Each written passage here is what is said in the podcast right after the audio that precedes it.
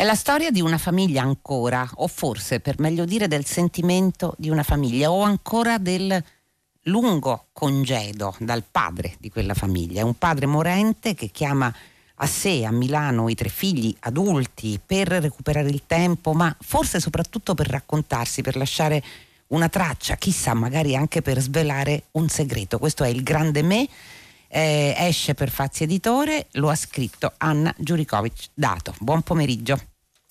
Buon pomeriggio. Allora, intanto io vorrei partire da qui, perché quello che sembra questo romanzo, nostro libro del giorno, è il tentativo riuscito peraltro di ricostruire una figura, la figura paterna, di ricostruirla scavando anche nei ricordi più lontani, scavando nei racconti che riguardano l'infanzia, la piccola genialità di questo bambino che era stato il padre, proprio nel momento in cui passo dopo passo quel padre viene scavato e scarnificato dalla malattia. È come se questo lungo congedo che occupa per intero il romanzo fosse il tentativo di trattenere a sé la figura paterna. Sì, dunque chiaramente la perdita di un padre, o meglio il tramonto di un padre, in questo caso coincide con la malattia fisica e mentale anche, no? Nel non accettare la morte imminente, ma più in generale rappresenta fortemente quantomeno la mia generazione, no? Che Recalcati individua come la generazione di Telemaco e del tramonto del padre. Quindi la ricostruzione della figura paterna che fanno i 3 figli, in particolare Carla, la voce narrante nel romanzo, è una ricostruzione che serve a delineare e a dare colore a una figura che sbiadisce con la malattia, con la morte, ma che forse era già sbiadita prima ancora che il padre si ammalasse, no? Con l'incapacità di questo padre, anche incolpevolmente, di incarnare quel ruolo che forse alcuni figli ancora vorrebbero incarnasse. Quindi un po' rappresenta tutti i padri, questo padre, mi sembra di capire, Anna Giurickovic Dato, a parte ovviamente l'elemento caratterizzante che lo rende unico, però questo spiega anche perché sia così frequente, è vero, ha ragione, soprattutto nelle scrittrici ma anche negli scrittori della sua generazione, il desiderio di raccontarla, questa figura paterna, il desiderio di trattenerla. Sono quasi sempre padri che non ci sono più, sono morti magari da giovani, oppure appunto quasi nello scavallamento, diciamo così, dei 60 anni come in questo caso, con dei figli già grandi, con dei figli che però ancora non riescono a far meno di quella figura paterna. Quindi è per questo, secondo lei, è proprio il tramonto della figura del padre così come l'abbiamo conosciuta, come lei giustamente cita Recalcati, Ulisse e Telemaco, cioè quindi una figura che ha perso di autorevolezza, una figura che ha perso ma forse ha perso la capacità di guardare ai propri figli, perché questo grande me che dà il titolo al suo romanzo sembra essere riferito al padre. Sì, il grande me è sia il padre che è stato, il padre si è effettivamente sentito un grande me, è stato un grande per i propri figli, nei corrispettivi complessi di Elettra e di Edipo, no? E poi è un padre che, morendo, si rende conto che forse non è stato così grande, e proprio nel momento in cui tira le fila della sua vita che forse riesce ad ammettere di aver rappresentato anche una lacuna nella vita dei figli e nella propria vita. Questo senso di fallimento pervade un po' i conti che fa Simone prima di morire, e quindi si inventa un grande me. Nel momento in cui muore si inventa un grande me che è non solo raccontando quello che lui è stato, anche con queste scene un po' ridicole, no? Quando lui inizia a chiedere ai figli di guardare il suo curriculum, tutte le sue esperienze, di leggere le cose che ha scritto, perché lui chiede appunto di esistere, di essere ammirato, ma anche svelando il segreto che svela, nel quale appunto non mi addentro, però è un modo che lui utilizza anche per inventare un sé più grande.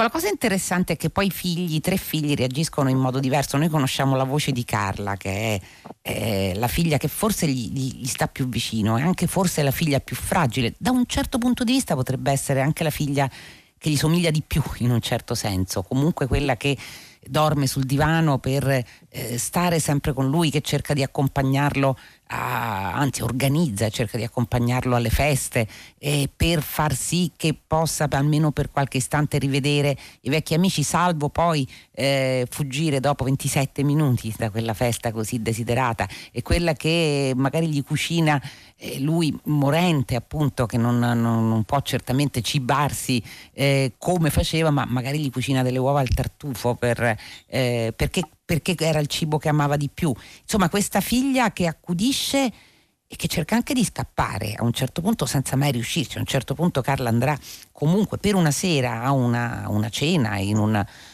ambiente oltretutto molto elegante, molto culturalmente vispo, diciamo così, e continuerà però a passare la sera al telefono perché non ricorda se gli ha dato la medicina per la chemioterapia al padre, quindi continuerà a chiamare i fratelli per capire se qualcuno di loro lo ricorda. Insomma, Carla sembra veramente essere legata da un nodo non scioglibile alla figura del padre. Sì, Carla è, hai detto molto bene, tra i tre figli è quella che forse anche prima di tutti si rende conto, no? dell'ineluttabilità della fine di quest'uomo, mentre gli altri cercano e tendono a posticipare il momento della consapevolezza, e quindi il suo lutto è anticipato alla prognosi piuttosto che al momento della morte effettiva.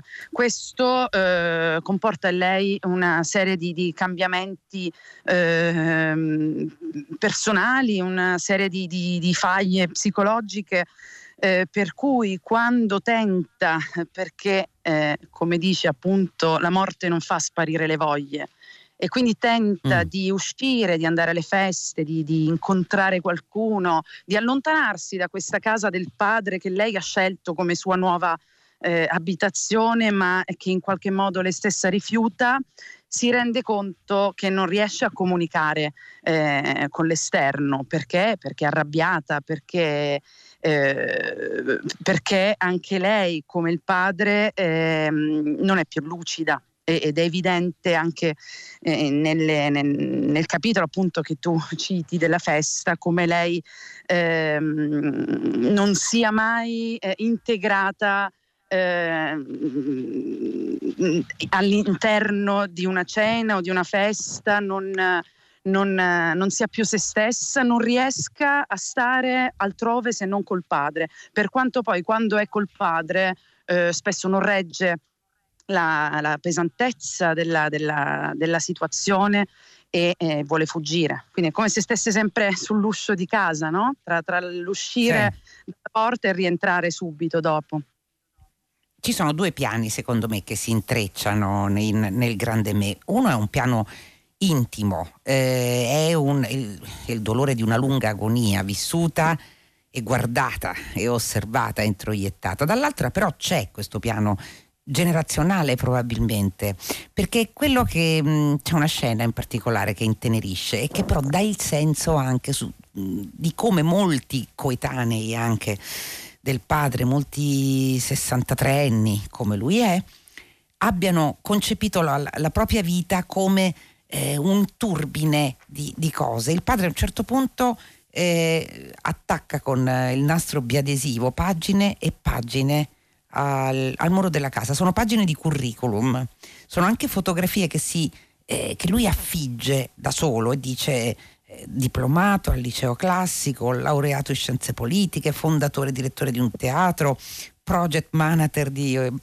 Olivetti, senatore della Repubblica, musicista, cantautore, compositore, scrittore, comico, viaggiatore, manager, commissario antimafia, archeologo e così via. È come se continuasse a riversare anche sui figli questa pienezza, anche caotica a volte, anche priva di una continuità, di un'esistenza, laddove invece i figli sembrano rallentati nel loro esistere, come un padre che anche morendo un po' li cannibalizza, questi figli. Sì, è un padre che è sempre sempre stato estroso, perché appunto tutte queste definizioni che dà di se stesso sono effettivamente cose che lui nella vita ha fatto, lavori o esperienze che lo riguardano davvero, ma che nonostante utilizza queste pagine appese al muro per dimostrare che lui è stato, che lui ha fatto, che lui è arrivato, lui stesso ci crede sempre meno, perché è come se cercasse alla fine della sua vita una coerenza con l'inizio, che non c'è, perché infatti è un padre ateo che proprio alla fine del romanzo si trova a dialogare più volte con Dio, e nell'inaccettazione di questa vita in fondo vissuta non per avere un significato definitivo, non per lanciare un messaggio, non per lasciare effettivamente un'eredità al mondo, e in questo caso i figli che nel frattempo sono arrivati dal padre per prendere da lui qualcosa che non hanno avuto, perché nell'adolescenza sono stati lontani da lui, e proprio nel momento in cui finalmente si riavvicinano a lui si rendono conto che questo già non è più il loro padre, che già non può più accudirli, per esempio, perché sono loro che sono incaricati di questo dovere di accudire il padre, e non c'è più spazio per i figli. Il padre diventa anche egoista a un certo punto, al punto da essere persino geloso se i figli si distraggono durante sì, continua a dire loro: non lasciatemi solo, non ve ne andate. Ma non è la richiesta, appunto, non è la legittima richiesta di un morente, quindi colma della disperazione che pure c'è in quest'uomo. È proprio il desiderio quasi del bambino piccolo, così come viene raccontato all'inizio, di non essere abbandonato. Infatti il parallelismo tra il Simone bambino, che è onorato da questo amore materno quasi eccessivo, quasi monodiretto, no? Questa madre che addirittura quando il figlio prende la febbre smette di fare qualsiasi altra cosa per stare assolutamente dietro a lui, questa madre che si sacrifica per questo figlio che ama eccessivamente, perché esiste anche l'amore eccessivo, viene controbilanciata alla fine della sua vita da quest'uomo che torna bambino e chiede ai figli, in particolare alla figlia, una dimostrazione d'amore pari a quella che la madre, che non c'è più e di cui lui vorrebbe il ritorno in quel momento, appunto chiede a questa figlia di assumere quella funzione, ma questa figlia al contempo vorrebbe a sua volta una dimostrazione d'amore assoluto da parte del padre, vorrebbe sentirsi accudita, e quindi c'è un po' questo scambio di richiesta d'amore che in nessuno dei due casi viene completamente assolto. Cioè, ci sono dei momenti in cui il padre, sia pure in una sorta di delirio, pensa ai propri figli, al futuro dei propri figli. C'è una scena in cui lui, con l'aiuto di un ragazzo, Malik, gira per i supermercati di quartiere, riempie un carrello di bottiglie di Coca-Cola e comincia a gettarle nel bagno. E quando la figlia dice: ma cosa stai facendo? Dicendo: no, io devo far sì che nessuno si ammali più, che nessuno beva una bevanda, o comunque mangi un cibo che può fargli male. E dice: la salute non è regolata dall'abbondanza, quindi buttare non è uno spreco, e getterei anche altre cose perché in un certo senso devo tutelare i miei figli. Certo, è il delirio della malattia anche, però questo suo sogno di gettare patatine, gomme da masticare, caramelle, tutto, sigarette, insomma tutto quello che può far male, sembra avere forse per un momento questo palpito di protezione. Sì, questo padre è un padre che ha vissuto senza limiti, che ha bevuto, ha fumato, ha mangiato, ha festeggiato, ha cantato, non ha fatto, diciamo, il percorso ordinario che forse la sua stessa madre si sarebbe aspettata per lui. Questa scena diciamo questo triangolo dove da un lato ci sono i figli, da un lato il padre, da un lato c'è questo ragazzo che aiuta a svuotare le bottiglie di Coca-Cola, rappresenta tre poli. C'è il padre che ha vissuto il 68 e che ha avuto, ha conosciuto veramente un'abbondanza, forse più di altri, cioè più degli stessi figli, insomma, che invece sono i figli della crisi economica, insomma sono i figli della mia generazione. E questo padre si rende conto che forse ha avuto troppo, e forse proprio questo troppo che ha avuto, questa mancanza di limiti, non intendo soltanto in termini di cibo, no? Limiti anche educativi, lo hanno portato a farsi del male, e non vuole che avvenga lo stesso ai figli che sono figli di una figli diciamo borghesi, no? Quindi anche loro vivono nell'abbondanza e non hanno la presa di coscienza che invece ha il padre. Dall'altra parte c'è Malik che guarda questa Coca-Cola scendere nel water e gli sembra proprio un peccato, perché lui desidera ardentemente questa Coca-Cola che non è arrivato ovviamente per il suo percorso a fare questo processo di consapevolezza che l'abbondanza può persino uccidere, no? Può persino far venire un cancro. Senta, Anna Giurickovic Dato, da una parte questo padre sembra non lasciare mai il palcoscenico, a un certo punto chiederà anche a suo figlio di mettere su un canale YouTube, il suo canale, tutte le sue performance musicali, perché ha avuto anche un certo piccolo successo, insomma, come musicista e cantante, tra le mille attività della giovinezza. E dall'altra però questa lunghissima cerimonia degli addii, di cui è di fatto è costituito poi questo romanzo, non lascia ai figli altra possibilità della finzione, perché sì, è la natura stessa del padre, di come si pone davanti alla vita e soprattutto davanti alla fine della sua vita, di chiedere agli altri di essere, come lei li ha definiti, una bellissima e terribile espressione, gli addetti all'allegria. Sì,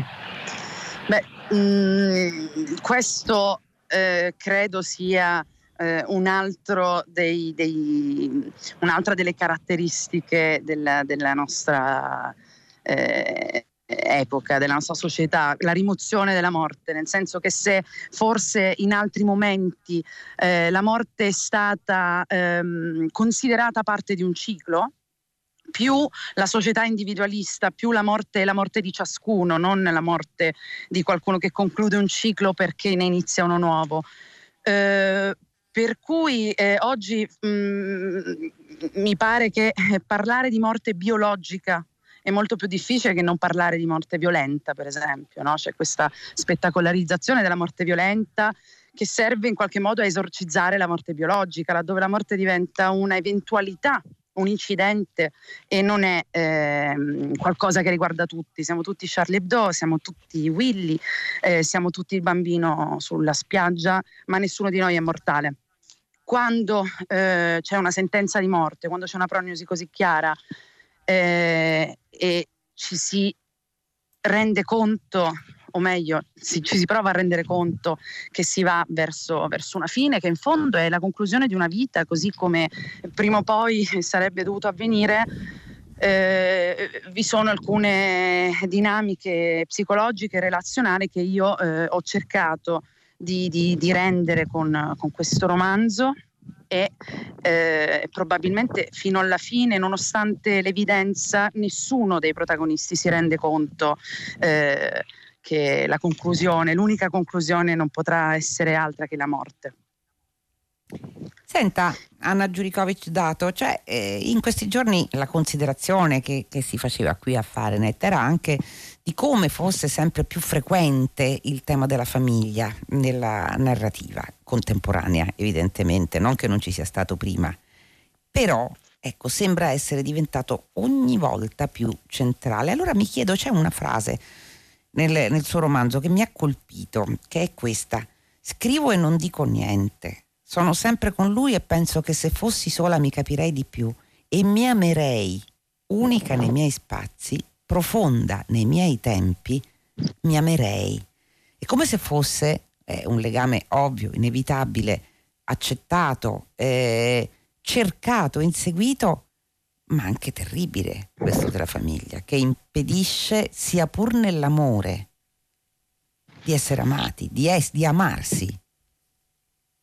Sì, innanzitutto la famiglia è forse l'unica struttura sociale che veramente ci resta e ci definisce, nel senso che l'autorità di altre strutture sociali viene sempre meno. L'autorità dello Stato, l'autorità quindi del politico, l'autorità della scuola e dell'università. Gli spazi d'autorità vengono sempre più messi in dubbio. No, questo è chiaramente il risultato, o forse la causa, non si sa bene, del populismo. E la famiglia diventa sempre più centrale, questo insomma è il mio parere, nonostante sia sempre più disgregata. Quindi esatto. a differenza del nucleo familiare classico, ad esempio in questo romanzo c'è un binucleo, uno fatto di madre e figli, uno di padre e figli.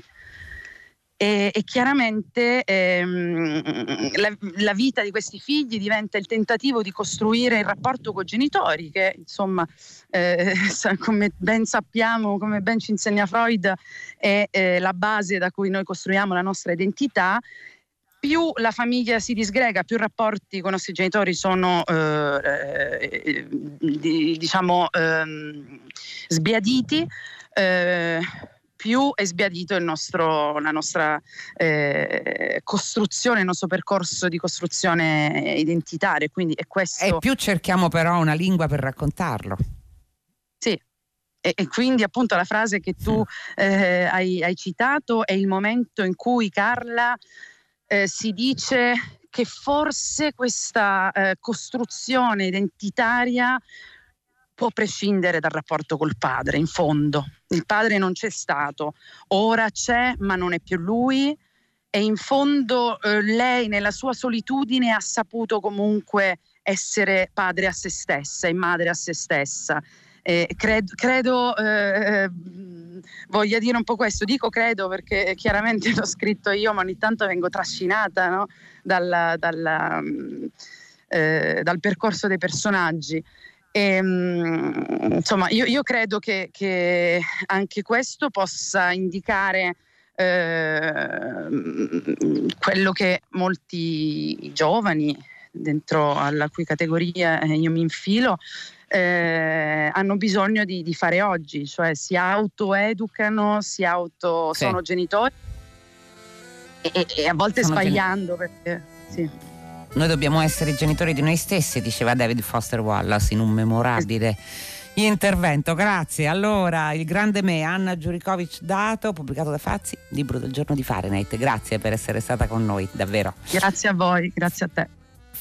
Fahrenheit si chiude. I saluti dalla redazione: Carlo D'Amicis, Michele Damieri, Emilia Morelli, Clementina Palladini, Daniela Pirasto, Laura Zanacchi, Benedetta Annibale in regia, Gaetano Chiarella alla console, Susanna Tartaro che cura il programma, e poi c'è Luca Damiani che attende di prendere la linea per 6 gradi.